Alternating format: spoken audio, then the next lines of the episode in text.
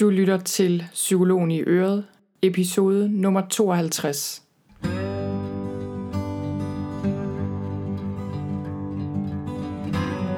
Velkommen til Psykologen i Øret. Jeg er psykologen Begitte Sølstein, og Øret det er dit. I denne her podcast vil jeg gerne inspirere dig til en dag med mere af alt det gode, både på ydersiden og på indersiden af dit liv. Tak fordi du lytter med.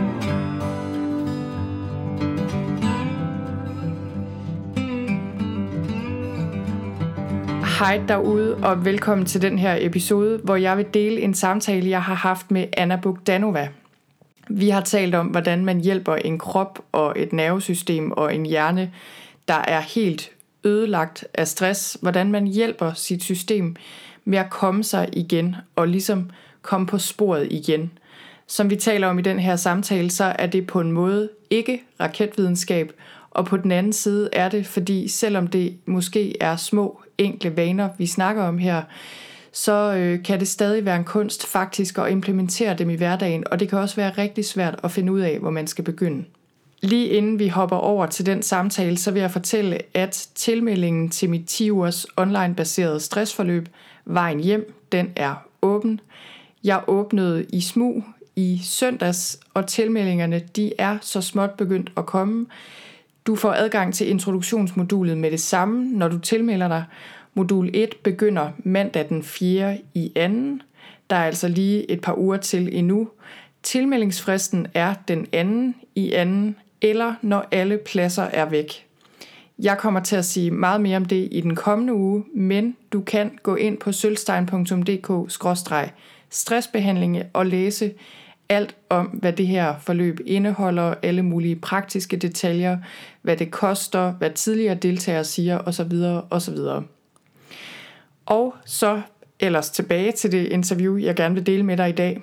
Jeg har kendt Anna Bogdanova af navn et stykke tid, og da jeg så havde læst hendes nye bog, Smertefri, Farvel til stress, træthed og ondt i kroppen, her for nylig, så fik jeg rigtig meget lyst til at tale med hende og dele noget af den her viden med jer derude, fordi den måde, Anna hun forstår stress på, er meget i tråd med min egen, og øh, jeg kan rigtig godt lide hendes meget kropslige tilgang og helhedsorienterede tilgang, og jeg synes bare, hun har så mange konkrete råd, meget brugbare råd, der er lige til at gå til, så det glæder jeg mig rigtig meget til at dele her i dag.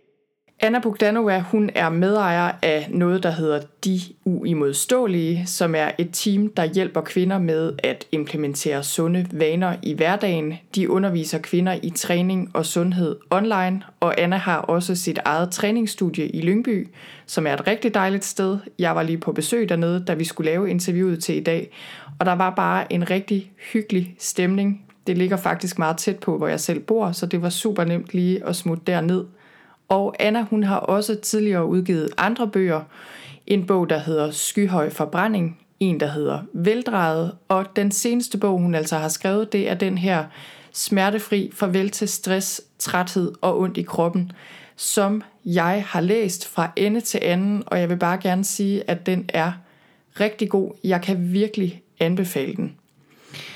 Anna hun ved en masse om smerter og om stress og om træning og om kost og i det hele taget om psykologiske og fysiske forandringsprocesser.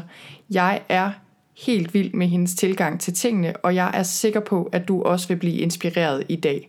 Lad os hoppe over til samtalen. Velkommen til min podcast, Anna. Tak. Og tak fordi du havde lyst til at være med. Meget gerne. Øhm, jeg føler jo på en måde, vi er kolleger, egentlig. Mm. Det følte jeg i hvert fald især efter, jeg havde læst din nye bog her, som jeg sidder med. Øhm, Smertefri, farvel til stress, træthed og ondt i kroppen. Og øhm, altså først og fremmest vil jeg bare sige, at jeg synes, den er super god. Fedt, tak. Det er Virkelig, jeg glad for, at du synes. Øhm, af alle mulige forskellige årsager. Det er en fantastisk god bog. Og, øh, og jeg, da jeg havde læst den, så øh, det vidste jeg egentlig godt lidt i forvejen. Jeg havde det på fornemmelsen, at vi, vi sådan har samme forståelse af stress langt hen ad vejen. Men da jeg havde mm. læst den her bog, der tænkte jeg virkelig, yes, øh, der er virkelig så meget god information i den, og så fik jeg bare lyst til at, at snakke med dig mm. om nogle af de her ting. jeg tænkte faktisk på, at jeg godt lige kunne tænke mig, inden vi sådan rigtig går i gang, at lige læse et lille bitte citat op her mm. fra starten af din bog, øhm, der handler om det her med, at det betyder noget, hvordan vi snakker om tingene. Mm. Også hvordan vi snakker om stress. Og her skriver du, i mit univers og her i bogen taler jeg på en ny måde om stress, smerte og andre symptomer. Jeg vil så gerne væk fra, at vi taler om de symptomer, vi mærker i kroppen, som noget skadeligt og farligt. Faktisk er det sådan, at symptomer altid giver mening, hvis du ser på kroppens økonomi og på hjernens indre logik. Mm. Og øh, det fik jeg lige lyst til at starte med, fordi øh, det synes jeg jo er rigtigt. Det er også min erfaring. Mm. Og det kan jeg jo forstå på din bog, også er din erfaring, og også din personlige erfaring. Mm. Og øh, jeg tænker på, om du har lyst til at starte lidt med at sige lidt om, din, om dine personlige erfaringer med stress. Ja, det hele startede jo for snart 12 år siden, da jeg kollapsede øh, med voldsom stress. Og mm. det vidste man ikke, at det var det dengang. Jeg oplevede bare, at min krop den holdt op med at virke. Og det oplevede som om, den holdt op med at virke fra den ene dag til den anden. Men sådan var det jo ikke. Mm. Jeg kunne jo godt se det bagspejlet. Øh, se, okay, der har været nogle symptomer undervejs rigtig længe. Over flere år i virkeligheden, som jeg bare ikke helt vidste, hvordan jeg skulle takle og hvad de betød. Mm. Øh, men det var simpelthen bare en dag, hvor jeg øh, skulle det var efter en juleferie, og jeg havde ligesom brugt hele juleferien på at sove. Så jeg havde rigtig dårlig samvittighed over for min daværende arbejdsgiver. Det var før jeg blev selvstændig. Der arbejdede jeg som projektleder øhm, på et kommunikationsbureau, og jeg havde vildt dårlig samvittighed over, at jeg skulle have lavet sådan en præsentation med 150 slides. Mm. Og det havde jeg jo slet ikke. ikke? jeg tænkte, jamen den tager jeg bare med hjem på ferie. Mm. Ja. Øh, men jeg havde jo sovet, og den tid jeg ikke havde sovet, der havde jeg dårlig samvittighed over det, jeg burde lave i stedet ja. for. Og så skulle jeg ud af døren, og jeg fik simpelthen, min krop den frøs, altså på den måde, at jeg kunne ikke bevæge mig. Jeg kunne simpelthen ikke bevæge mig afsted. Jeg fik mm. en knude i maven, og jeg følte mig som sådan en, altså det føltes som om, at jeg stod i sådan en osteklokke, og verden rundt omkring mig snodede bare sådan her. Øhm, og jeg kunne næsten ikke høre, altså min mand prøvede at tale til mig, tror jeg, men jeg, jeg kunne ikke høre. Mm. Altså min, alle mine, mine sanser lukkede bare ned. Yeah. Jeg kunne ikke se noget, jeg kunne ikke høre noget, jeg kunne ikke mærke noget. Øh, jeg kunne bare altså, mærke, at jeg bare var sådan, sådan en øh, isoleret øh, alien på en eller anden ja. måde, der bare hang i luften og ikke kunne noget som helst. Øh, så jeg ringede til kontoret på det tidspunkt og sagde, at jeg havde fået voldsomme PMS-smerter, og det havde jeg sådan i stigende grad rigtig mange smerter, jeg underlevede sådan i, den, i det år øh, op til hvor det steg og steg i intensitet og varighed. Mm. Altså jeg var simpelthen ikke mig selv de der dage om måneden, hvor jeg havde øh, sådan optakten til menstruation øh, voldsom blødning og voldsomme smerter og sindssyge forglemmelser, eller sådan min hjerne. Mm. Jeg, kunne, jeg tænkte en tanke, og da jeg sagde noget, så var der noget andet, jeg sagde. Og jeg kunne simpelthen ikke, øh, jeg kunne ikke oversætte det, jeg tænkte til det, jeg sagde, hvilket var frustrerende. Yeah. Fordi jeg er et kommunikationsmenneske. Yeah. Jeg kan godt lide at sætte de rigtige ord på de rigtige øh, fænomener. Yeah. Så det var enormt frustrerende. Øhm, og så, så sendte de jo blomster og alt muligt andet til mig. Jeg fik jo endnu dårligere samvittighed, fordi mm. at jeg jo vidste, at jeg faktisk, jeg vidste, at jeg ikke kom tilbage Ja. Fordi jeg simpelthen ikke kunne nyde mig selv at komme ud i det. Og det var ikke fordi, det var en dårlig arbejdsplads, og det var ikke fordi mine kollegaer og min chef, det var de bedste. De havde lært mig så meget. Men hele det, som jeg associerede den arbejdsplads med, og det ja. arbejde, og, og de ting, der skete, det kunne jeg slet ikke mere ja. finde mig i mere, for det triggede en masse andre negative ting. Ja. Vidste du, øhm. Men du vidste ikke, at det var stress? Altså nu kalder jeg det jo stress. Mm. Man kan jo kalde det meget, ikke? Det her med, når kroppen ligesom lukker ned. Ja. Vidste du det, eller hvad tænkte Nej, du om jeg det på det tidspunkt? Ikke. Jeg vidste ikke, hvad der skete. Og, og min mand, han er jo faktisk uddannet humanfysiolog øh, mm. fra universitetet. Han vidste det heller ikke. Øh, man talte ikke så meget om det på det tidspunkt. Jeg, havde, jeg kan huske, at nogle år før det, der havde jeg sådan en krise midt i studiet. Øh, jeg læste HSYK på Handelshøjskolen. Øhm, og, øh, og der, der skete noget. Jeg havde sådan en periode, hvor jeg simpelthen jeg magtede ikke. Altså, jeg sov længe, og jeg kunne ikke komme i seng om aftenen. Og jeg lå og jeg dagen lang. Mm. Altså, jeg, mm. jeg var så lad. Jeg kunne slet ikke kende mig selv. Jeg kunne ikke få mig selv til at gøre noget som helst. Ja.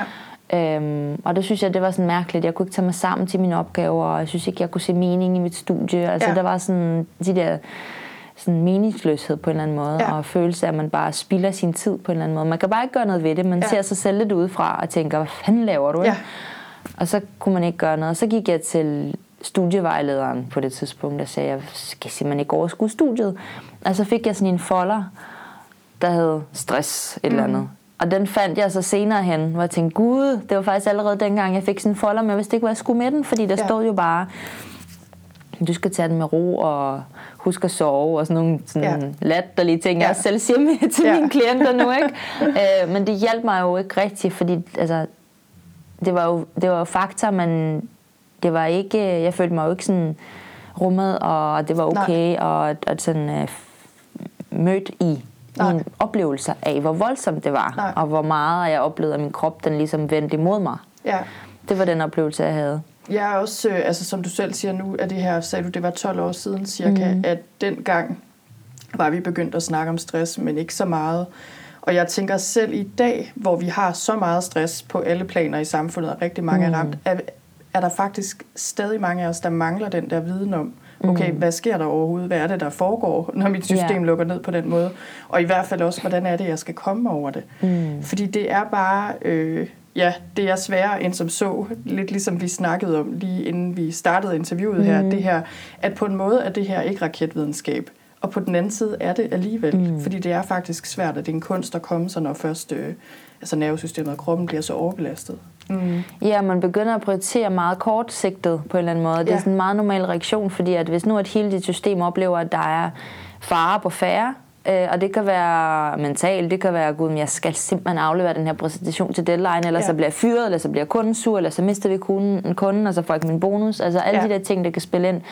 Øh, ellers så de fysiske ting, altså det her med, okay, jeg får ikke nok mad, får jeg nogensinde mm. mad igen? Hvad skal jeg prioritere? Skal jeg skrue ned for fertiliteten og for fordøjelsen og for stofskiftet, ja. for at, at de her få kalorier, der kommer ind, at de, at, at de kan bruges fornuftigt?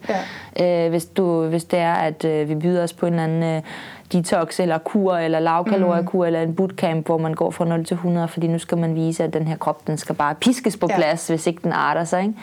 Ja. Øhm, og så, så hjernen prioriterer enormt kortsigtet, og det ja. vil sige, alle de langsigtede øh, prioriteringer, de forsvinder bare. Man tænker slet ikke langsigtet, ja. man får sådan en tunnelsyn.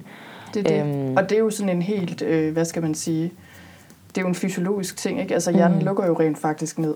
Mm. Og så det er jo det, der er så fordømt ved stress på en eller anden måde, ikke? At det, man skal bruge på en måde til at få det bedre, yeah. det der med at have lidt overblik, eller på en eller anden måde få lidt perspektiv på, okay, måske var den der præsentation ikke så vigtig, når det kom til yeah. stykket. Det har man bare ikke længere. Mm-hmm. Øh, ja. Så lige så tilbage til din historie her, hvor det hele ligesom lukkede ned. Mm. Hvad skete der så? Prøvede du også det der med, som jeg tænker mange af os prøver lige umiddelbart, ligesom bare at komme tilbage på hesten så hurtigt som muligt? Eller, altså, hvad, hvad det kunne du? jeg slet ikke. Det var kommet så langt ud, at jeg kunne slet ikke. Altså, jeg kunne ikke... Øh, jeg, jeg var jo på det tidspunkt, så havde jeg jo også trænet rigtig meget. Mm. Jeg trænede styrkeløft, og det gjorde jeg, fordi at det gav mig den der følelse af styrke og kunne noget. Altså at kunne være dygtig til noget andet end mit arbejde også, ja. eller på en eller anden måde. Det der med, den der med at komme ned i kroppen. Der var også meget social i det, den klub, jeg gik i. Øhm, men samtidig så var jeg så tilpas inddraget sådan fitnessmiljø, at, øhm, at jeg jo fulgte med i, jamen, hvad er trend trendy diæt lige nu, og hvordan kan man hurtigt rippe ned fedtprocent, mm. og når ja, der var de der fedtforbrændingspiller eller energidrik, og man fik jo sådan lynhurtig energi af dem, og man tænkte bare, ja. yes, bare, jeg kan styre hele verden, og hvor er det vildt, jeg kan klare mig uden mad, og kun på light produkter, og jeg kan bare køre derud af, ikke? lige indtil man så crasher. Ja. Øhm, så blev så, du ved med at træne, eller hvad? Der et øhm, stykke tid, eller? For det har jeg bare, når jeg spørger, så er det fordi, mm. jeg har oplevet mange af klienter eller folk, jeg har mødt, som især også folk, som har været vant til at træne mm. meget ind til det, og tænkt, det er noget, der gør mig stærk og ja. hjælper mig, mm. at så bliver de ved med at træne. Jamen det øh. kunne jeg ikke, at efter, jeg, ligesom, efter okay. den dag, hvor jeg ikke kunne komme ud af døren, der var jeg så langt nede, at der var ikke energi tilbage. Okay. Øh, sådan nogle advarselstegn, jeg havde op til da øh, i et år op til faktisk, det var, at da jeg trænede, der begyndte at løfte tungere vægte, eller jeg trænede øh, på, øh, på en time øh, hos min mand dengang øh, med kettlebells, så, så begyndte jeg at tude. Altså mm. lige pludselig. Sådan en mm. vild, mærkelig følelse af at tu, altså jeg kunne ikke magte den der anstrengelse, den fysiske anstrengelse var så urar. Ja. At jeg bare ikke kunne noget som helst. Og da han sådan lagde mig ned og sagde, du skal trække vejret, så var jeg bare sådan, jeg skal kraftedeme ikke trække vejret, fordi så begyndte jeg at tude endnu mere. Ja. Og jeg kunne slet ikke få kontakt, vel? Øh, og så skete der det, at jeg, jeg kunne blæse op sådan tre størrelser i tøj, fra det ene øjeblik til det andet. Mm. Det så ret voldsomt ud, øh, hvor at jeg bare hobede så meget væske i kroppen ved bare en lille smule fysisk anstrengelse, at jeg bare ikke kunne være med tøj. Ja. Og jeg følte mig som sådan en Michelin-mand. Jeg kunne næsten ikke se ud af mine øjne, og det gik sådan her. Altså ja. to sekunder, så skete der et eller andet med min væskebalance. Øh, så, og jeg blev jo så ved. Og så tænker man jo som, jeg ved ikke om det er, man tænker som kvinde, og som en, der færdes i branchen, det er sådan, jeg holdt op, og holdt op, hvor meget fedt jeg har. Jeg skal mm. da af med det. Fordi mm. det var jo det, der føltes, men det var jo ikke fedt. Altså, det var jo også fedt sikkert. Der skete en masse ting med min forbrænding på det tidspunkt, men, men meget af det var rigtig meget væske. Ja. Og jo mere jeg prøvede at kontrollere min mad, og kontrollere min træning, så træne mere, og spise mindre, og færre kulhydrater, jo mere bloated jeg bare. Ja. Altså min krop, ja. den sagde fra. Så det, de bedste intentioner, jeg havde om at være sundere, det var faktisk noget, der ligesom speedede den der kollaps op. Ja, fordi så du stressede at jeg ligesom, i virkeligheden din krop. Ja, jeg tog mere næring fra den, når den havde brug for så meget energi, som den overhovedet kunne komme til. Ja faktisk. Ja. Øhm, så jeg kunne ikke træne. Jeg kunne, jeg, jeg brugte sådan en foam roller, sådan en skumrulle, man kan ligge og rulle på, så jeg lavede sådan lidt selvmassage på den, og mm. jeg lavede noget ledbevægelighed, øhm, jeg lavede nogle vejrtrækningsøvelser, øh, lidt med modstand, fordi jeg kunne slet ikke, altså det der med at, at trække vejret bevidst, det triggede noget af mig. Jeg kunne ja. slet ikke uh, være i det. Ja. Øh, så fik jeg faktisk mere angst ja. i virkeligheden. Ja. Så jeg lavede øjenøvelser og sådan forskellige sanseøvelser, som, øh, som der også er i bogen. Øh, og det, det gik der faktisk ret lang tid med. Ja. Der gik måske um, halvandet år, ja. før jeg kunne begynde sådan for alvor at træne med vægt igen. Øhm, og jeg begyndte også at sætte mig ind i fysiologien bag. Mm. Og det gjorde Jakob, min mand også. Han begyndte at læse nogle ting op, så han, gud, nu kan jeg godt forstå det. Prøv lige at se her. Det er mm. de her hormoner, der er på spil. Og når det er, at der er høje stresshormonniveauer osv., så, videre, så konkurrerer den jo med optagelse med det her hormon, der regulerer mm. væske og sådan noget. Og så begyndte jeg at interessere mig for det. Sådan, gud, nu forstår jeg det, nu giver symptomerne mening. Yeah. Jeg er ikke øh, freak øh, af en eller anden måde, på en, en eller anden art. Jeg, jeg er faktisk, det er en helt normal reaktion ja. fra min krop på, hvad jeg havde budt den. Ja. Øhm, så det år brugte jeg på at, ja, det omfang jeg kunne, læse mig op ja. på stress, og så læse igen og igen, for at glemme ting, ja, ja. bare helt vildt. Og hvis vi lige skal stoppe op ved det, fordi det synes jeg... Øh Altså, det er virkelig interessant det her, synes jeg, fordi det, øh, altså for det første, så er det noget, jeg selv kan genkende. Jeg har også været ramt af alvorlig stress på et mm. tidspunkt. Og øh, jeg kan fuldstændig genkende det der med, at der gik lang tid, altså mange måneder, øh, før jeg rigtig kunne begynde at presse min krop igen i træning, mm. og hvor det føltes godt, fordi ellers så fik jeg bare mere uro, eller du mm. ved sådan. Så kan jeg genkende, at jeg har set det hos mange klienter, og det er noget af det, jeg prøver at formidle til folk. Det tager mm. lang tid. Mm. Altså også længere tid efter måske andre stresssymptomer har lagt sig. Mm. Altså at man begynder at kunne overskue ting igen, og måske ikke har så meget angst mm. i kroppen til daglig.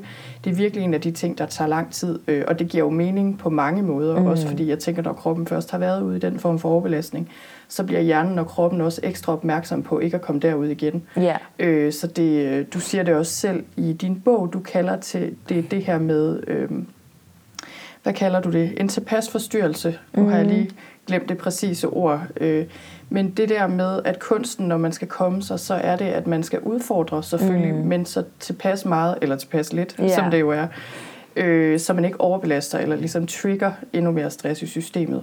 Ja, så måske også nogle gange tilpas anderledes på en eller anden ja. måde. Fordi at hvis nu at der er nogle bestemte ting, du er vant til at gøre, som du så faktisk op i hjernen ligesom havde klynget sammen med nogle dårlige oplevelser, mm. så vil det ret hurtigt trigge den samme netværk ja. af neuroner, som, som genkender det. Ja. Så nogle gange så er der brug for at gøre noget helt, helt andet, end det du har været vant til. Ja. Og det er også derfor, at for nogen, som har været vant til at træne meget på en bestemt måde, at, at man faktisk er nødt til at begynde at gøre noget helt andet, eller stimulere en helt anden ja. øh, øh del af kroppen, eller ja. øh, på en anden måde, eller en anden aktivitet, som man ikke har forbundet med, øh, eller man forbinder det ikke nødvendigvis selv med det, men det gør ens hjerne. Den ja. har jo valgt at sige, okay, samtidig skete der det og det og det, okay, det må hænge sammen, og så det har man sådan en øh, netværk, der ligesom tænder hver gang, ja. og man trigger bare fra den ene eller den anden måde. Det kan være en tanke, der trigger, det kan være en fysisk oplevelse, det kan være en følelse. Det er egentlig lige meget, men ja. det trigger bare samme sådan, circuit i hjernen. Ikke? Ja, og det, det, jeg synes, det er meget interessant, for jeg har faktisk set det hos flere øh, også mennesker, der har været vant til at træne meget, at efter en alvorlig omgang stress, mm. og tit hænger tingene jo også sammen, altså det kan jo være en alvorlig livskrise på en eller anden måde, mm. hvor der også er altså, vigtige værdier, der ændrer sig. Der kan være mange ting, der ændrer sig i sådan et mm. forløb. Så ændrer træningsformen sig også nogle gange. Mm. Altså det der med, at hvis de synes, det giver mening at køre 200 km på racercykel, så på en eller anden måde giver det bare ikke mening længere, mm. hverken for dem selv eller for deres krop. Mm. Øh, det er meget interessant. Men jeg kunne godt tænke mig at opholde mig lidt med det her med sanserne, mm. øhm, fordi jeg synes, det er så vigtigt, og det er også en af de kæmpe store styrker ved din bog, synes jeg, at øh, du virkelig gør noget ud af det her med, hvor vigtigt det er at genoptræne hele sansapparatet, mm. eller få den del med, inden man overhovedet begynder at tænke på styrketræning, eller hvad det er, yeah. øhm, man ellers kunne forbinde med træning, fordi øh, jeg tænker, det er så vigtig en del. Så vil du prøve at sige lidt mere om det her med mm. sanser, og hvor det er, sanserne ligesom kommer ind i billedet? Ja, altså man kan sige, at grunden til, at jeg overhovedet har skrevet bogen, kan man sige, og hvorfor jeg begynder at udfolde den del med sanser og med motorik osv., øhm, det er jo fordi, at rigtig mange af de kvinder, der kommer til mig og har gjort det sidste mange år, de kommer jo fordi deres krop har forandret sig, der har også været noget vægtøgning, eller måske muskeltab, eller hvad der har været i forbindelse mm. med den, den krise, de har været igennem. Øhm, og det er jo så det, der er den største smerte på overfladen. Det der med, at min krop er ikke, hvad den plejer at være. Ja. Og den signalerer også over for omverdenen, at der er en hel masse andre ting, som jeg ikke har styr på på en eller anden måde. Mm. Og så bliver det jo meget hurtigt prioriteret, der hedder, at jeg er nødt til at tabe mig, eller jeg er nødt til at tage på igen, eller ja. der er jo der er to tredjedel, der helt sikkert gerne vil tabe sig, og så er der nogen, der er sådan, at jeg, jeg kan simpelthen ikke holde vægten, jeg har tabt mig så meget, og det ikke er sundt for mig, mm. osv. Mm, så, men, men det der med at komme tilbage til kroppen, som den var før stress, for eksempel, mm. eller før krisen, eller før man er blevet ramt af en hylde i hovedet, og man har fået en øh, hjernerystelse, ja. hvad der nu måtte være, ikke? af en øh, stor stressfuld ting i sit liv. Øhm, og så er det jo så, at jeg prøver at forklare, at kroppen forsøger jo at rent faktisk at beskytte, eller hjernen prøver at beskytte dig fra at bruge mere energi, og den prøver på at, at, at lukke sammen omkring og sige, okay, nu sparer vi simpelthen på alle de kræfter, der overhovedet er. Så, så, så udviser den det, der hedder en beskyttelsesadfærd. Det vil sige, mm. at det sker både på tankeplan, det vil sige, at man begynder tankemæssigt jo at være sådan lidt mere påpasselig, okay, hvad tænker de andre om mig? Det begynder at fylde meget, og øh, bliver nu fyret i morgen, eller mm. altså sådan, man begynder at tænke katastrofetanker i højere grad, øh, ja. når det er, at man begynder at udvise beskyttelsesadfærd. Og på fysisk plan, så begynder man jo at, altså hjernen måske skruer ned for stofskiftet og gør, at du får mere modstand mod bevægelse. Mm. Og det er ikke fordi, du er doven, det er fordi, den synes bare, at du skal spare på kræfterne, fordi at, at det ved den ikke, om den har råd til ja. i virkeligheden, at restituere fra den bevægelse eller bruge den energi, der skal til. Øh, og sanserne lukker også ned, så vi får for eksempel altså en tunnelsyn, den der beskrivelse, jeg havde af den der osteklokke. Ikke? Ja. Det er helt reelt, fordi at, at man ligesom man fokuserer rigtig meget på den opgave, der er foran en. Så alt det andet, øh, altså perifert syn for eksempel, og hørelse osv., at, at det bliver sådan nedprioriteret. Ja.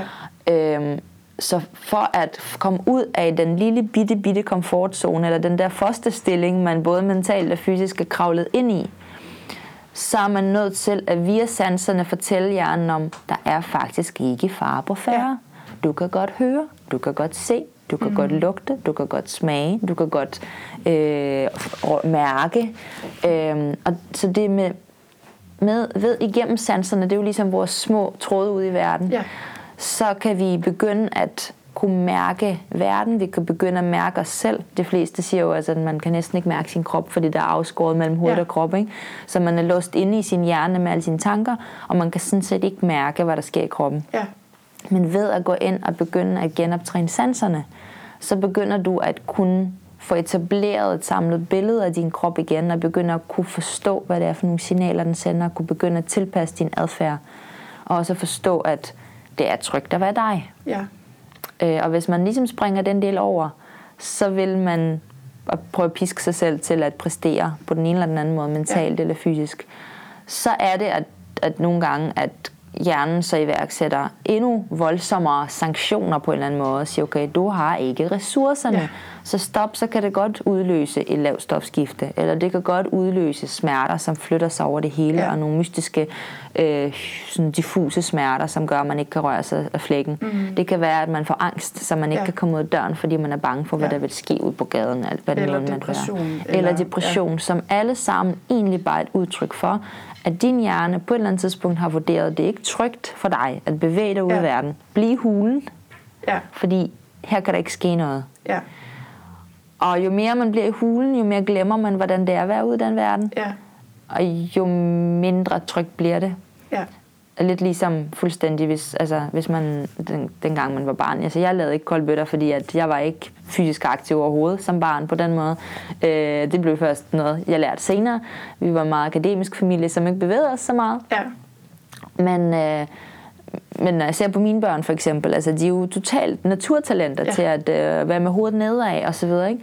Og, og jeg har oplevet for nylig bare det der, jeg kom i en rusjebane, og jeg fik så ondt i hovedet og kvalme, og det føltes som om min hjerne var blevet rusket, fordi jeg bare, altså jeg har ikke udfordret ja. mig selv på den måde i flere år.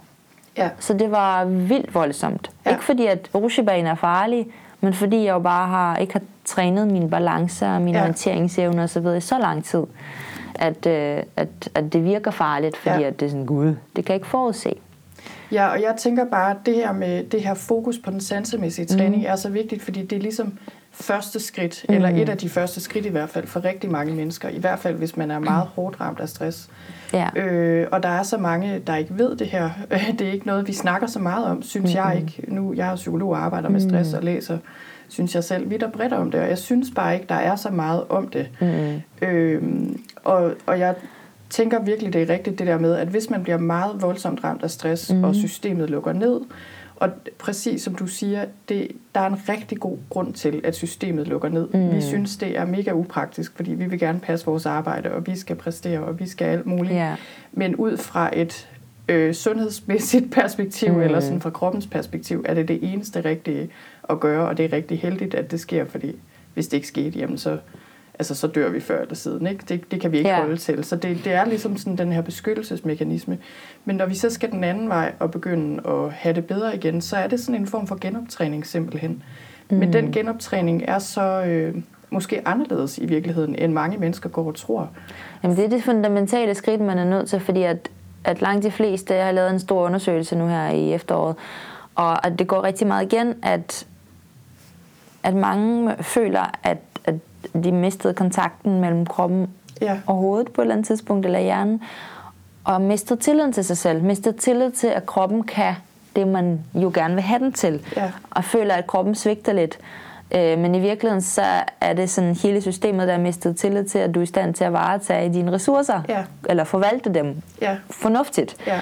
Så det, der, er jo, der bliver ligesom sat nogle rammer for dig, indtil ja. at du lærer, eller at du skaber en, nogle omstændigheder, der har så stor en grad, grad af tryghed, trivsel og forudsigelighed, altså sådan helt faste rammer, fuldstændig ligesom med børn. Ja. At, øh, at det bliver trygt at udfolde sig inden for de rammer. Ja. Men før end den forudsigelighed, den regelmæssighed og den her Altså de der banale ting, vi snakkede om med regelmæssige måltider og søvntider mm. eller sengetider, og at du lufter uden du går i seng, og at du bevæger dig regelmæssigt, at du, altså der, er sådan helt basale kropslige funktioner, sådan bunden af Maslows pyramide i virkeligheden, ja. den, er, den er sådan forsvundet på et eller andet tidspunkt mm. øh, i vores samfund, ikke? Øhm, fordi først når det er på plads, så begynder der at være grobund for, at, øh, at den der organisme, ja. kroppen, den begynder at udfolde sig selv. Ja. Og jeg øh, lige særligt i den her uge, der er stødt på øh, en, sådan en øh, stigende trend, der er i, at man øh, tænker, når jeg har de her symptomer, du nævnte jo i starten det her med, at, at det er jo ikke fordi, at man er i stykker, at man oplever, at mm. kroppen den lukker ned. Det er jo faktisk, fordi den prøver på at passe på ja. dine ressourcer, så du kan holde længere. Ja. Så den prøver på at få dig til at sætte dig ned, og slappe af, ja. og vande den der blomst der, ikke? som ja. man er, ja. som mangler sol og og luft Ja, og bevægelse og, bevægelse og- ja. og, og vinden og, Ja. øh, og sådan vandet, ikke? Hvile. Og hvile, ja. Ja. præcis det her mørke ja. og, og lys og sådan, alle sådan Mm. helt grundlæggende ting. Og vores organisme er fuldstændig sådan, at den har brug for Ja. ja. de her helt basis ting for selv at kunne vokse, for selv at kunne hele, for selv at kunne trives, mm. for selv at reparere sig selv. Så, men langt de fleste, der er sådan en, jeg synes, det er en farlig tendens i virkeligheden. Øh, og jeg ser hos folk, det er at sige, okay, mine, mine symptomer, øh, der er noget galt med mig, så finder man ud af, om det er hormonerne, der er ubalance. Ja. Og jeg er klart, de er ubalance, fordi at det, du har budt din krop, har gjort, at den har prøvet at adaptere, så den har rykket rundt på nogle hormoner for at spare på energien, ja. for at få dig til at slappe af, for at få dig til at gå i seng, for alle de her ja. ting, ikke? for at få dig til Ja. at spise. Så ubalancen er jo ikke problemet. Det er Nej. bare et tegn på problemet. Det er bare et tegnet, præcis. Ja. Men så har jeg i hvert fald set, øh, at der er flere, der er sådan, men hvis der er en ubalance i mine hormoner, så må jeg jo supplementere med de hormoner, mm. der mangler.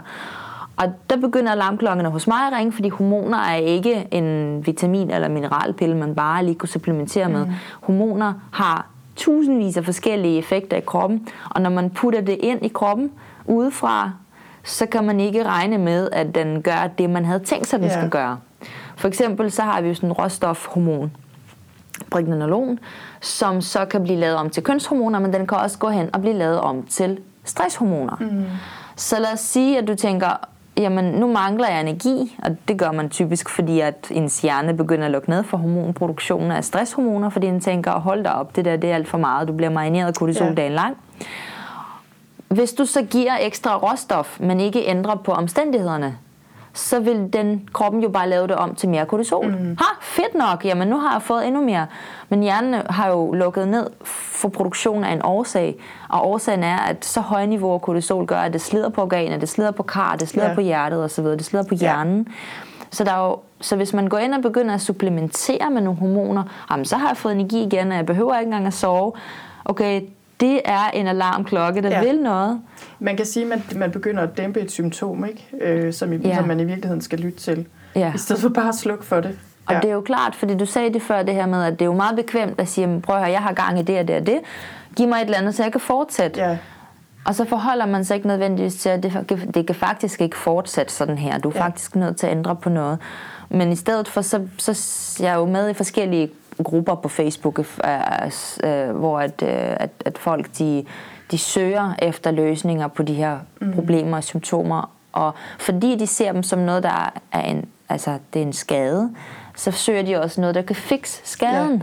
Ja. Øhm, så det er sådan, om, at man kan ikke få det i Danmark, men jeg skal lige have den her creme, der ligesom findes Ja. i USA, og så skal jeg også lige im- importere den ulovligt hjem og så videre, ikke? hvor jeg bare tænker, shit, hvor er det vildt, fordi altså, du tænker jo ikke, når din blomster visken tænker, om jeg skal lige have bestilt den her helt særlige gødning fra USA, Ja. og så smører jeg den på, på, på, på bladene af den, og så venter Ja, jeg på, at der sker. i stedet for vand. Men Giv den bare noget vand, Ja. ikke? Altså, Ja. Det er faktisk ikke svært, Ja. men man kan godt føle sig så ødelagt, at man tænker, det her, det er så umuligt, at fikse mig ved bare mm. at sove og spise regelmæssigt og få nok fedt og få nok protein og få nok vejrtrækning og få bevæget mig, så min lymfe flyder, sådan så min hjerne bliver renset ud fra af- affaldsstoffer osv. Ikke? Man tænker bare, at det er jo, det er jo for simpelt. Ja. Jeg tror også, at faren ved det er, at, at man tænker, hvis det er så simpelt at fikse det her, hvor dum er jeg så, at jeg Ja. ikke havde gjort det noget før? Ja. Og så sker der jo sådan en eller anden kognitiv dissonans. Og det er jo ikke, fordi man er dum, men det er, fordi man har haft skyklapper på. Ja. Man har simpelthen været så fartblind, at man ikke har forholdt sig til alle de ting udenom. Ja. Jeg sover senere. Jeg spiser senere. Jeg tisser senere. Ja. Jeg venter lige med at gå på toilettet. Altså Jeg er sådan konstant helt på min ting. smartphone. Ja. Ja. ja, altså jeg tror, det er jo klart, det er jo fristende, ikke det der med, hvis der bare var en pille eller en eller anden enkel mm. løsning, vi kunne få på det her problem, så ville det være rigtig dejligt. Men, øh, men og i- tilbage til det der igen, vi snakkede om tidligere, at på en måde er det her ikke raketvidenskab, fordi mm. det, der skal til for, at vi kan trives, det er ganske enkle, naturlige midler, som alle har til rådighed. Mm. Og på den anden side, så er det meget svært, fordi der er nogle af de her ting, og nogle af de her vaner, vi skal ændre, øh, ting, vi måske skal lave om i vores egen livsstil, som også lidt går imod de trends, mm. der er i samfundet. Måske skal vi gøre tingene på andre måder, end de fleste gør. Yeah. Måske skal vi vælge anderledes, end de fleste gør. Og det kan jo være lidt svært, ikke? Mm. Øhm, altså, jeg synes, jeg har tænkt over det i mit eget liv, for eksempel i forhold til mit arbejdsliv. Nogle af de måder, jeg har valgt at arbejde på, harmonerer enormt godt med, hvordan mm. jeg selv trives. Men jeg kan da godt mærke, at der er en anden del af mig, der tænker, at jeg burde også mm. have en eller anden, altså den og den karriere, eller gøre tingene på den og den måde. Altså, det er jo lidt det der med at holde fast i, hvad man dybest set godt ved er godt for en selv, og kan mm. mærke på egen krop er godt, og samtidig sådan lidt stå imod mm. diverse trends. Øhm, altså det, yeah. man gør, kan man sige. Og det er det, der er så svært, når man så faktisk kører med 180 i timen og har skyklapperne på, og ja. ikke kan mærke, hvad der er, der sker, fordi at kroppen forsøger at overleve, men man kan faktisk ikke mærke, hvad der er godt for en. Man kan ikke mærke, hvad man har brug for. Øhm, så derfor, så det der med at genoptræne, eller at kunne, kunne arbejde med sanserne, for bare ja. at begynde at kunne mærke noget, ja. vil også gøre, at man begynder at se nogle nye muligheder. Men man kan ikke tænke sig til dem. Ofte så er vi jo sådan nogle tænkemennesker, vi tænker, jeg sætter mig ned her, så tænker jeg indtil jeg finder en løsning. Mm. Men hjernen finder på løsninger, når du ikke tænker på dem, mm. men når du er i bevægelse, eller du laver noget andet, eller du hækler, eller hvad du gør. Altså, ja. få frigjort det der, ikke? Men vi sætter os ned og sådan, vi skal tænke. Vi skal ja. tænke os frem til løsning, og så er det, det begynder at summe, hvad med det, hvad med det, hvad med ja. det, og hvad nu hvis, og hvad nu hvis. Og hele den scenarieplanlægning, altså, nøj, hvor er den drænende, ja. ikke? Altså. Og præcis som du siger, jeg tror øh, mange, som er ramt af stress, altså enten alvorlig stress, eller i mindre grad, kan genkende det der med, at at være ramt af stress kan virkelig føles som om man sidder fast i sit hoved på en eller anden måde, mm. ikke? og man har mistet kontakten til kroppen, og man har det bare det her tankemøller, der gør, at man ikke kan sove, at man ikke kan tænke klart, og det er mm. virkelig en ond cirkel. Og jeg, min erfaring er virkelig også, at det der med at komme ned i kroppen i første omgang, og få kontakt til kroppen overhovedet, mm. altså sanserne, det er også noget, du skriver om i din bog, vi har de altså eksterne sanser, mm. lugt, og så videre, men der er også de interne sanser, mm. altså det der med at kunne mærke vores krop øh, og vores følelser og så videre. Og at vi skal ligesom have vores kropsbevidsthed først, mm. før vi kan gå i gang med også at bevæge kroppen og mærke, hvad den overhovedet har brug for. Øhm, og det skridt der fra hovedet ned i kroppen på en eller anden måde, mm. det kan altså virkelig tage noget tid. Som du også selv siger, ja. det tog dig lang tid. Det tog også mig lang tid. Men det er øhm. faktisk også skræmmende nogle gange at opleve. Altså, jeg er jo ikke frelst efter, så har jeg været stressramt, og så har jeg fundet løsning, og så har jeg haft det godt lige siden. altså sådan har det jo bestemt ikke været. Jeg har jo både oppe- og nedtur, og ligesom bakker og dale, mm. eller hvad man kalder dem, ikke? Altså, øh, jeg er bare blevet mere bevidst om, hvad det betyder, når det er, jeg kan mærke, altså jeg kan godt nogle gange sidde og tænke på mig, sådan, ud, se mig selv ud fra at tænke, det er en skråplan. Du mangler hvile, også fordi at der er kommet børn siden yeah. til, og, og der har været en masse andre ting, og min mor har været rigtig syg og døde af brystkræft mm. for nogle år tilbage, øh, og vi har flyttet mange gange. Altså der har været rigtig mange ting, øh, som der er hos alle. Yeah. Øh, så det der med at se sig selv udefra og tænke, okay, det der, at du ikke kan huske, hvordan du kom cyklerne fra derfra dertil, mm. det, det, er, det skal du lige tage ja. alvorligt. Eller det er sådan, ja. fordi at man ligesom kan se sig selv udefra. Men jeg ved jo bare, at det er bare et signal til mig ja. om, at øh, du skal lige slappe af. Og så skruer jeg ned, så jeg justerer, og så får jeg det ret hurtigt, ret meget bedre. Ja. Fordi jeg ved, at det bare er hvad det er. Ja. Men dengang jeg ikke vidste, hvad det var, der kunne jeg nemlig blive meget hurtigt fanget i den der, der er noget galt med mig. Jeg er nødt til ja. at finde ud af, hvad der er galt. Og så holder man sig selv vågen om natten over, hvad der kan være galt, og man begynder at gå til læge, man begynder at søge diagnoser, man begynder at google mm. sig frem til symptomerne, og det kan også være et autoimmun sygdom, og det kan også være det. Og selvfølgelig skal man, hvis man har en bekymring, gå ud, gå til sin læge og få afkræftet alle de her værste frygt, man kan have. Mm. Men rigtig ofte det her med at lære kroppens sprog kan gøre så meget, og man kan blive fri til at ja. øh, træffe nogle bedre valg ja. og opleve, at det bare var det, der skulle til. Ja. Min krop er helt normal. Den kan faktisk godt hele sig selv. Den bærer bare om de rette betingelser. Ja. Og lige præcis det der, tror jeg bare, det gør bare hele forskellen øh, for, om man får det bedre og stille og roligt, altså genopbygger ressourcer. Mm. Fordi jeg har mødt så mange mennesker, øh, der kommer til mig, også som har været ramt af alvorlig stress på et tidspunkt, og bare ikke har fået det bedre. Altså mm. bliver ved med at hænge fast i masser af stress og angst og depression, og altså kroppen har det dårligt, og mm. alle mulige, hvad ved jeg, autoimmune lidelser, mm. alt muligt andet. Og det ligesom bliver den her enten øh, status quo, eller omvendt, at man bare får det dårligere og dårligere med mm. årene. Og der tænker jeg bare, at den viden øh, omkring, hvad det er, der skal til, de her baby steps i starten, mm. de kan gøre hele forskellen. Mm. Fordi ellers så bliver man ved med ligesom at løbe panden mod en mur og tænke, jeg får det aldrig bedre, eller jeg, mm. min krop er bare ødelagt, eller mit nervesystem. Yeah. Altså jeg kan huske, at jeg på et tidspunkt tænkte, måske er mit nervesystem bare ødelagt. Mm. Altså måske var det bare det, på en eller anden måde. Yeah. Ikke? Nu kan jeg aldrig få det bedre igen. Øh, og, jeg, og selve den tanke er jo heller ikke særlig rar, og får man det jo bestemt heller ikke bedre af. Mm-hmm. Øhm.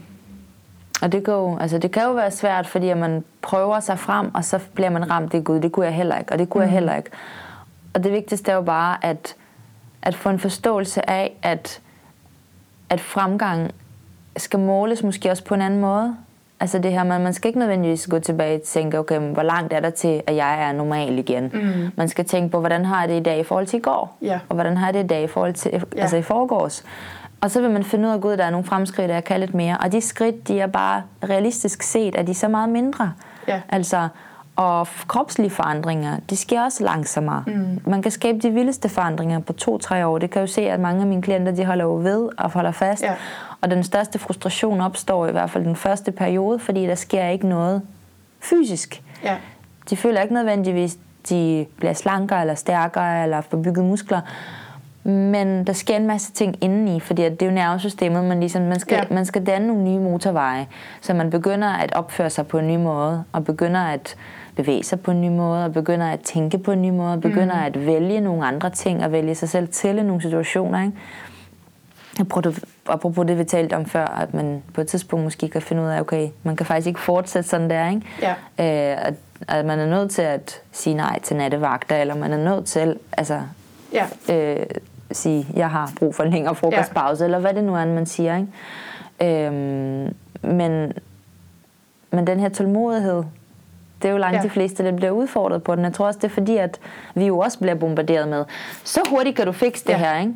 Ja, lige øhm, og jeg og er også, også selv skyldig nogle gange at tale til det, fordi jeg ved jo godt, at hvis ikke man lover folk noget ret hurtigt, så, ja. så har de slet ikke lyst til at komme i gang. Så er der nødt til at sige, okay, men hvad kan man faktisk mærke af forskel på 28 dage? Jamen, det, man, kan, man kan i hvert fald mærke sig selv bedre. Du kan ja. i hvert fald mærke dine muskler bedre. Altså, så kan jeg sådan begynde at sige, okay, men du kan nå rigtig langt på så så kort tid, men så prøv på at tale til de realistiske ting, man så ja. kan gå efter. Og heldigvis så er der jo flere og flere, der også kan gennemskue. Mm. Okay, ja. de der hurtige vægttab på fire uger, eller hvad det er, ikke? Ja. At det er ikke sikkert, de holder. Øh. Nej, og det er sådan et paradoks det her, synes jeg. Jeg kæmper selv meget med det også. Jeg har også et mm. forløb for alvorligt stressramte, der er 10 uger. Og mm. det er mm. klart, hvis man er meget alvorligt stressramt, så er man ikke kureret efter 10 uger. Nej. Og det øh, finder man hurtigt ud af, hvis man ikke vidste det i forvejen. Men det er nemlig et paradoks det der, fordi på den anden side, så ved jeg også, også fra min egen krop, mm. at man kan faktisk komme rigtig langt på kort tid.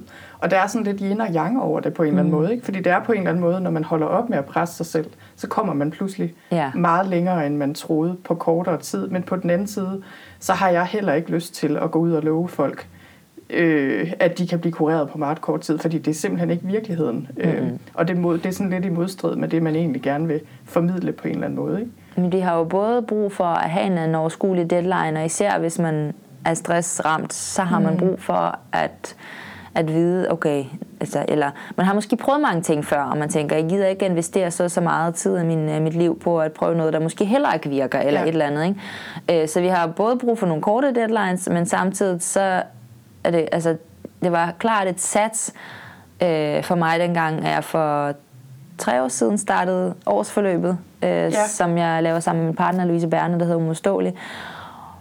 Og, og alle var bare sådan, og prøv, ingen gider at købe det. Ingen gider at købe et år. Shit, en forpligtelse. Tænker du selv til at forpligte til et år, hvor det vildt? Ja. Og bare sådan, jamen jeg kan bare ikke se nogen anden udvej. Jeg er nødt til, jeg er nødt til at have tid til, at folk de både hopper af og på og af og på, fordi det er en del af processen. Og så er der nogen, der tager seks måneder om at øh, arbejde med den indre afklaring, ja. før de overhovedet begynder at handle. Og det er også en del af processen, og det skal der være plads til, det skal der være tid til, det skal støttes i den proces. Og så var der bare helt vildt mange, der lige pludselig tilmeldt sig, ja. og har gjort det år efter år efter år nu, fordi at, at det er faktisk, at folk ved jo godt, at de har brug for at længere tid. tid. Ja. Øhm, og man kan godt altså, tale til, okay, hvad kan du forvente på den korte bane, og hvad kan du forvente på den lange bane, ja. og hvor lang tid tager det egentlig. Ikke? Og der er også nogle af mine klienter, der først har knækket koden efter to år eller tre ja. år. Ja. Ikke fordi de ikke har set resultater før, men de resultater, de kom efter, ja. de var så urealistiske i forhold til, hvor de startede, at vi var nødt til at bygge det op stille og roligt. Ja. Øh, og der har jeg defineret fire faser i bogen, øh, som alt efter, hvor, hvor meget beskyttelsestilstand mm. er man egentlig i, og hvor få eller mange ressourcer man har til rådighed. Og det er også for at hjælpe folk med bedre at blive afklaret med, hvad skal man stille af forventninger til den der stakkels krop? Fordi ja. hvis man er i fase 4, hvor hjernen har lukket ned for ressourcer, der hvor jeg var, der er fuldstændig kollapset og ikke kunne rejse mig op, øh, og kunne, kunne sove hele tiden mm. og, og sige meget få ord og huske en dag, ting om dagen, ikke? Øh, det var, øh, altså, hvis man er der, så, så skal man bare lade være med at tænke, at man skal have sin krop tilbage på tre ja. måneder. Ja. Så skal man sige, hvad, kan jeg, hvad skal jeg så sætte næsen efter på tre måneder, ja. hvis det er den deadline, man kan overskue at sætte sig selv. Ja. Øhm. Og jeg tænker, øh, altså nu, din bog her, det synes jeg også er en af de store styrker. Ikke, at der ikke er teori i den her bog, fordi det er der også, især i begyndelsen står der rigtig mange gode ting også omkring det her med sanserne. Men mm. ellers så er der jo netop det her med de fire faser, hvor man øh, der er en test eller spørgsmål, man kan svare på, og man kan ligesom se præcis, hvor man mm. selv er. Og så er der masser af praktiske øvelser, som er de her, mange af de her sansøvelser og mm. andre former for bevægelse, som jeg bare synes er helt geniale. Øhm, og jeg tænker lige, at jeg får lyst til at sige, at de øvelser, som står beskrevet i bogen, mm. kan man også gå ind og se på nettet. Mm. Er det ikke rigtigt forstået? Jo, der er en hjemmeside, der hører til bogen, der hedder smertefrikrop.dk, og man kan også gå ja. ind på den, uden at man har bogen. Øh, så man kan se øvelserne i hvert fald. Ja. Ikke? Øhm, og det, men det er helt gratis, så man kan ja. gå ind, og så kan man begynde at arbejde med dem og blive guidet igennem de øvelser. Øh, fordi det, de er så Øh, de kan virke så simple, men der er tænkt rigtig meget over, hvordan man stimulerer forskellige kranjenerver eller forskellige dele af vores sanser på forskellige måder, og hvordan man bryder det i små bidder, så man stille og roligt kan bygge det op, altså ja. kan bygge tryghed i nervesystemet på forskellige måder. For det handler egentlig om at skabe så mange forskellige rare stimuli som muligt.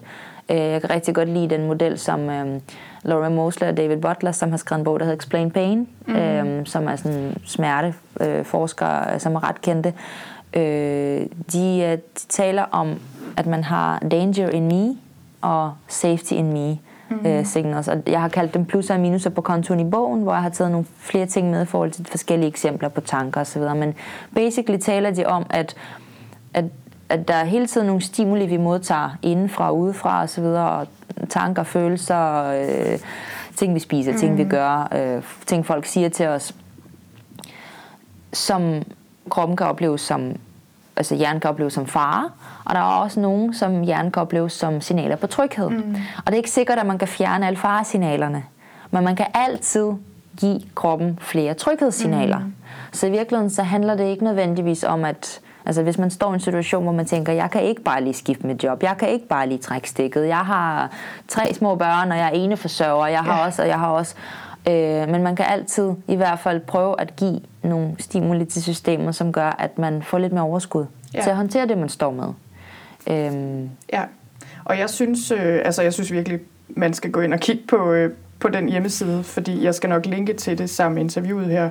Fordi jeg synes, der er så mange gode forskellige øvelser, øh, og jeg vil virkelig sige, hvis man er hårdt stressramt, øh, så er der bare så mange gode øvelser derinde, mm. som man kan gå i gang med. Og en af dem, som er rigtig god, som jeg lige kommer til at tænke på, det er den der dufteøvelse, altså, mm. hvor man simpelthen bare giver sig tid til at dufte noget. Mm. Og som du også selv siger, jamen det kan virke banalt på en måde. Men, øh, men der er bare det der med duftsansen, at den er meget af sten af vores ældste sanser, og den har sådan en meget kraftig mm. indvirkning mm. også på nervesystemet.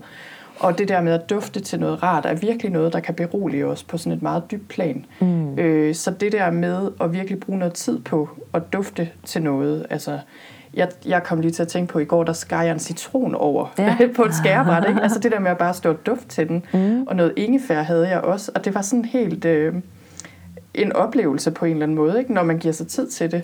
Og det der også sker, når man, når man gør det her, det er jo netop, at man kommer ud af tankerne for mm. en stund. Øh, og får noget, og ligesom kommer ud af det der tankemøller og ned i kroppen, eller ud i sanserne. Og, mm. øh, og, der, og jeg, der er mange eksempler på gode øvelser derinde, som jeg synes er, er rigtig gode. Mm.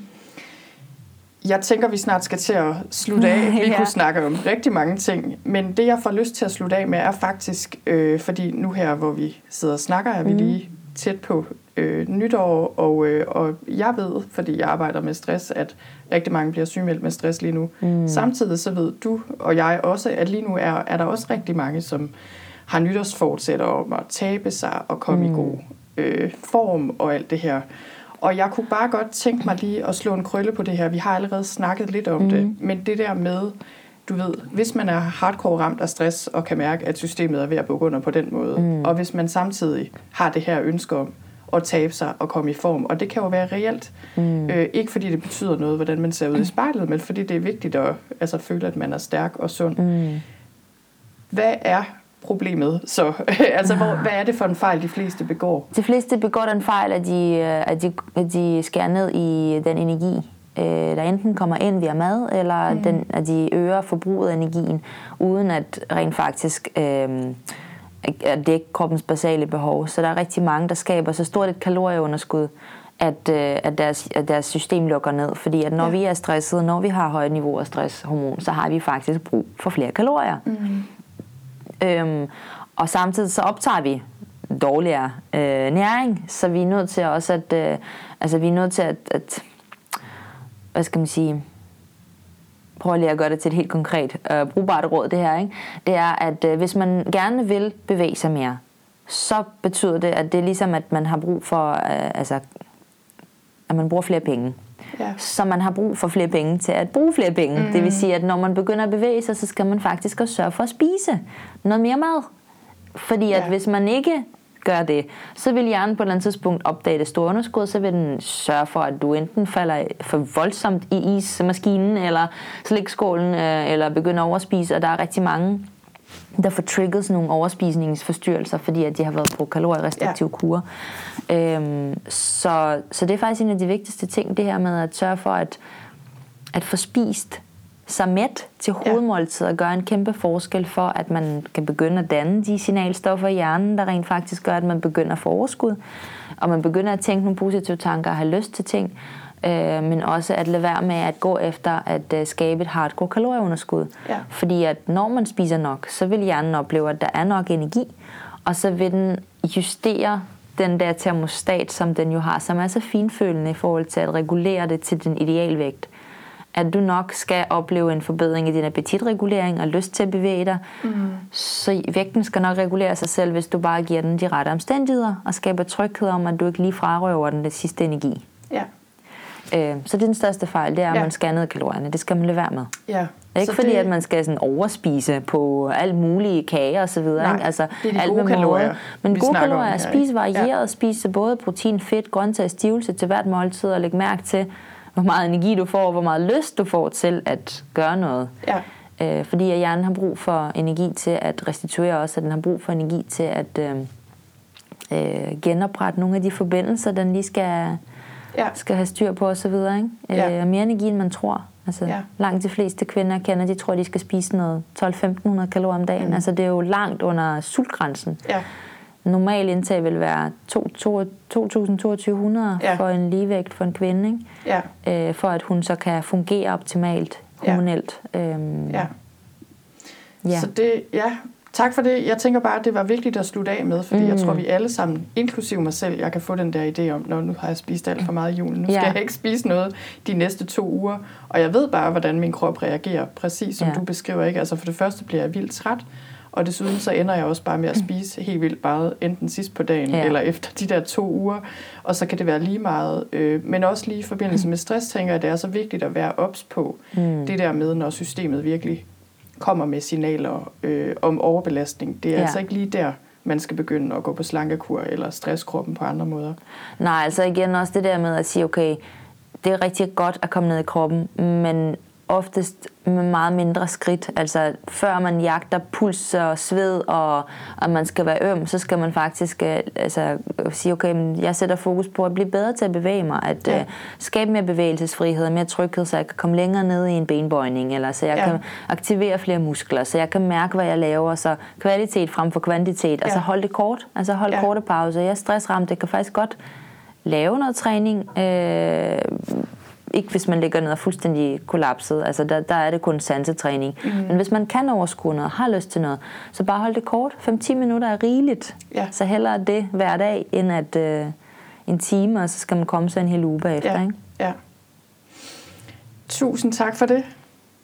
Tak fordi du... Øh, du vil, øh, du vil have mig med. Det vil jeg absolut. Jeg synes, så øh, jeg, vil lige, jeg vil lige slutte af med igen at sige, jeg har sikkert sagt det flere gange i løbet af det her interview, hvor god jeg synes, din bog er, og, og jeg synes, øh, at folk for det første skal købe den og læse den. Også fordi, at, at det her med stress og træthed og ondt i kroppen, altså det, tingene hænger sammen, og mm. det er også derfor, jeg siger det der med, hvad vi kalder det. Det kan være lidt svært. Ikke kalder vi det stress, kalder vi det hold i nakken, kalder vi det Altså, mm. hvad ved jeg? Øh, tingene hænger sammen, og det er så vigtigt at være opmærksom på. Og det, det synes jeg bare, du lykkedes øh, rigtig godt med i den her bog, ligesom at få, få lavet en bog, man kan bruge til noget, øh, som kommer hele vejen rundt. Fedt, så, tak, tak for det. Og det var det, jeg havde for i dag. Jeg håber, du blev inspireret af den her samtale. Hvis du vil vide mere om Anna, så kan du se mere på hendes hjemmeside på annabugdanova.dk og jeg har linket til diverse i noterne til den her episode. Dem kan du finde på min hjemmeside på sølvstein.dk-bogdanova. Jeg har linket til Anders hjemmeside, men så har jeg også linket til det etårige forvandlingsforløb Uimodståelig, som Anna kører sammen med sit team. Jeg har også linket til smertefri.dk, som vi nævnte her i interviewet, som er det sted, hvor du kan gå ind og se videoer med de forskellige øvelser fra Anders bog. Og dem kan jeg altså virkelig også anbefale, at du går ind og tager et kig på. Jeg håber, du fik noget med dig fra den her samtale, som du kan bruge til noget. Det gjorde jeg i hvert fald. Tusind tak, fordi du lyttede med. Vi høres ved i næste uge.